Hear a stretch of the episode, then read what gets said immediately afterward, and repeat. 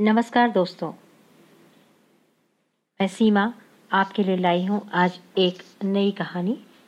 दो दोस्तों की कहानी है। कहानी का शीर्षक है नजराना। प्रखर दिल्ली से आज ही भोपाल आया था। आते ही उसे पता चला कि उसके दोस्त नीरज की तबीयत खराब है और नीरज अस्पताल में है। प्रखर से रुका न गया। उसने तुरंत ही नीरज की मम्मी को कॉल करके नीरज के हॉस्पिटल का पता पूछा और तुरंत निकल गया। प्रखर जिस सॉफ्टवेयर कंपनी में काम करता था, नीरज भी वहीं काम करता था। प्रखर के मम्मी पापा दिल्ली में रहते थे। उसे एक साल हो गया था भोपाल आए। नीरज अपनी मम्मी के साथ जिस कॉलोनी में रहता था, उसी कॉलोनी में ही पीजी में प्रखर भी रहता था। ये नीरज ने ही दिलवाया था। दोनों दोस्त साथ ही ऑफ़िस जाते और अक्सर साथ ही आते। रात में कभी कभी वीकेंड पर साथ ही बाहर खा पी कर आ जाते। नीरज की मम्मी संडे के दिन प्रखर को हमेशा लंच पर बुलाती थी। सब कुछ बिल्कुल ठीक चल रहा था। दो दिन की छुट्टी पर पिछले दिनों प्रखर दिल्ली गया था। इसी बीच नीरज बीमार पड़ गया। प्रखर जब हॉस्पिटल पहुँचा, तब तक विजिटिंग मीटिंग का टाइम खत्म हो गया था। वो बाहर कॉरिडोर में इंतज़ार करने लगा। तभी उसने देखा कि नीरज की मम्मी हॉस्पिटल में परेशान सी आती दिखाई दी। प्रखर जल्दी से उनके पास पहुँचा।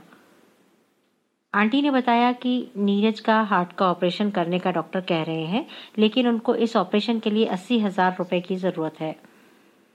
आंटी बोली कि आज संडे है, किसके पास जाऊँ? हॉस्पिटल पैसे जमा करने को कह रहा है। अगर जल्दी से ऑपरेशन ना हुआ तो नीरज की जान को भी खतरा है। प्रखर ने देखा कि आंटी के चेहरे पर एक अनजानी सी दुख की छाया जम गई थी, क्योंकि कुछ साल पहले हार्ट की बीमारी से ही उन्होंने अंकल को भी खोया था। लेकिन नीरज को वो अब नहीं खो सकती थी।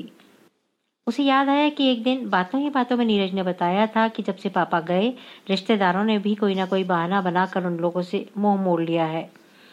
तभी आंटी ने प्रखर का हाथ पकड़ते हुए कहा, बेटा, कुछ मदद कर दे। तेरे भाई जैसा है नीरज। नीरज के ठीक होते ही तुझे सारे पैसे लौटा दूँगी। बेटा, अंकल को खो चुकी हूँ, लेकिन नीरज को नहीं खो सकती।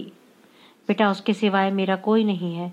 और वो ज़ोर ज़ोर से रोने लगी और प्रखर सोचने लगा कि अनजान शहर में वो इतने रुपयों का इंतज़ाम कहाँ से करे। तभी प्रखर ने देखा कि डॉक्टर आए और उन्होंने कहा कि नीरज की हालत नाजुक है। तुरंत डिसीज़न लेना होगा। पैसों का इंतज़ाम करिए, काउंटर पे जमा करवा दीजिए। उसने अपने बॉस को कॉल कर नीरज के लिए मेडिकल एडवांस की बात कही। बॉस ने कहा कि कंपनी नई नई है, अभी इतनी जल्दी एडवांस मिलना मुश्किल है। प्रखर को समझ नहीं आया कि अब भोपाल में वो ज़्यादा किसी को जानता भी नहीं है। तभी आंटी ने उसे अपने पर्स से मंगलसूत्र निकालकर पकड़ा दिया और कहा, बेटा, जब नीरज ही नहीं रहेगा तो ये मेरे किस काम का? तू एक काम कर, इसे ले जा इसको बेच दे। जो पैसा मिले, वो तुरंत काउंटर पे जमा कर दे। कम से कम नीरज का इलाज तो शुरू हो सके।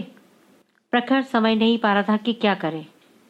वो डॉक्टर के पास गया और जाकर बोला कि मैं अभी थोड़ी ही देर में पैसे की व्यवस्था करके आता हूँ। आप तब तक नीरज का इलाज शुरू कर दीजिए। ऐसा कहकर वो हॉस्पिटल से बाहर निकल गया। नीरज को ऑपरेशन थिएटर में ले जाया गया। प्रखर को अब समझ नहीं आ रहा था कि वो कह तो आया है कि पैसे का इंतज़ाम करके आ रहा है, लेकिन वो इतना पैसा लाएगा कहाँ से? उसने देखा कि जल्दबाजी में आंटी का मंगलसूत्र भी उसके हाथ में ही रह गया है। रह रहकर उसकी आँखों के सामने आंटी का चेहरा और बचा लो मेरे बेटे को कानों में गूंज रहा था। तभी उसे लगा कि ऐसे में इस समय सिर्फ़ कोई मदद कर सकता है तो वो उसकी मम्मी। उसे मम्मी से बात कर लेना चाहिए क्योंकि बचपन से अब तक जब भी उसे परेशानी हुई, माँ ने ही उसकी मदद की। कहते हैं ना कि दिल से याद करो तो ईश्वर भी मिल जाते हैं। ठीक इंडियन टेलीपैथी के हिसाब से उसका मोबाइल बज रहा था। देखा, माँ का कॉल था। उसने भरे गले से कहा, माँ, मैं आप ही को याद कर रहा था। और बिना टाइम गवाए उसने आंटी की सारी बात कह डाली और ये भी कहा कि वो एकदम इतने सारे रुपयों का इंतज़ाम कैसे करे। वो हॉस्पिटल में कहकर आ गया है कि जल्दी से रुपए लेकर आ रहा है। पर माँ सच बात तो यह है कि मैं कहाँ से लाऊं। मम्मी अब तक उसकी बात सुन रही थी। मम्मी, जो प्यार से उसको पुच्चू कहती थी, बोली, पुच्चू, तू एक काम कर, अपने गले की चेन और अंगूठी बेचा। तुझे आराम से एक डेढ़ लाख रुपया मिल जाएगा।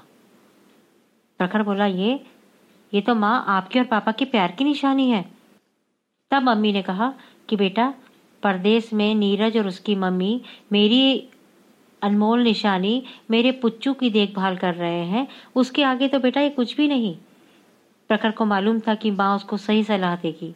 माँ बोली, जल्दी कर ले बेटा, वो बिना स्वार्थ के तेरी हिफाजत करते हैं। नीरज को कहीं कुछ हो गया तो हम क्या करेंगे? तू सोच, आज हम उनके काम ना आ पाए तो हमको ज़िंदगी भर का मलाल रह जाएगा। और प्रखर तुरंत ही सुनार की दुकान पर जा पहुँचा। उसने मम्मी पापा की दी गई चेन और अंगूठी बेच दी। हालाँकि उसे ज़्यादा पैसे नहीं, एक लाख दस हज़ार रुपये ही मिले, पर उसने तय समय पर जाकर अस्पताल में वो पैसा जमा कर दिया। बचा हुआ पैसा उसने आंटी के हाथ में रखा और उसने आंटी का मंगलसूत्र देते हुए कहा कि, आंटी, आप चिंता मत करो, ऑफ़िस से पैसे की व्यवस्था हो गई। आंटी के चेहरे पर संतोष के भाव जाग उठे। प्रखर को लगा कि किसी के दुख में साथ देने से बड़ा पुण्य इस धरती पर कुछ भी नहीं है। दोस्तों, ये तो थी एक बहुत सीधी सी कहानी। बस संदेश ये देती है कि जहाँ चाह, वहाँ राह। प्रखर मदद करना चाहता था नीरज की, लेकिन उसको समझ नहीं आ रहा था। और उसकी माँ ने उसको एक सीधी सी, सरल सी सलाह दी और उसका काम बन गया। दोस्तों, ज़िंदगी भी ऐसी ही है। अगर आप ठान लें तो आप कुछ भी पा सकते हैं। आज के अंक में बस इतना ही। आपसे निवेदन है कि घर में रहें, स्वस्थ रहें और कोरोना को हराएँ। अगले अंक तक के लिए नमस्कार।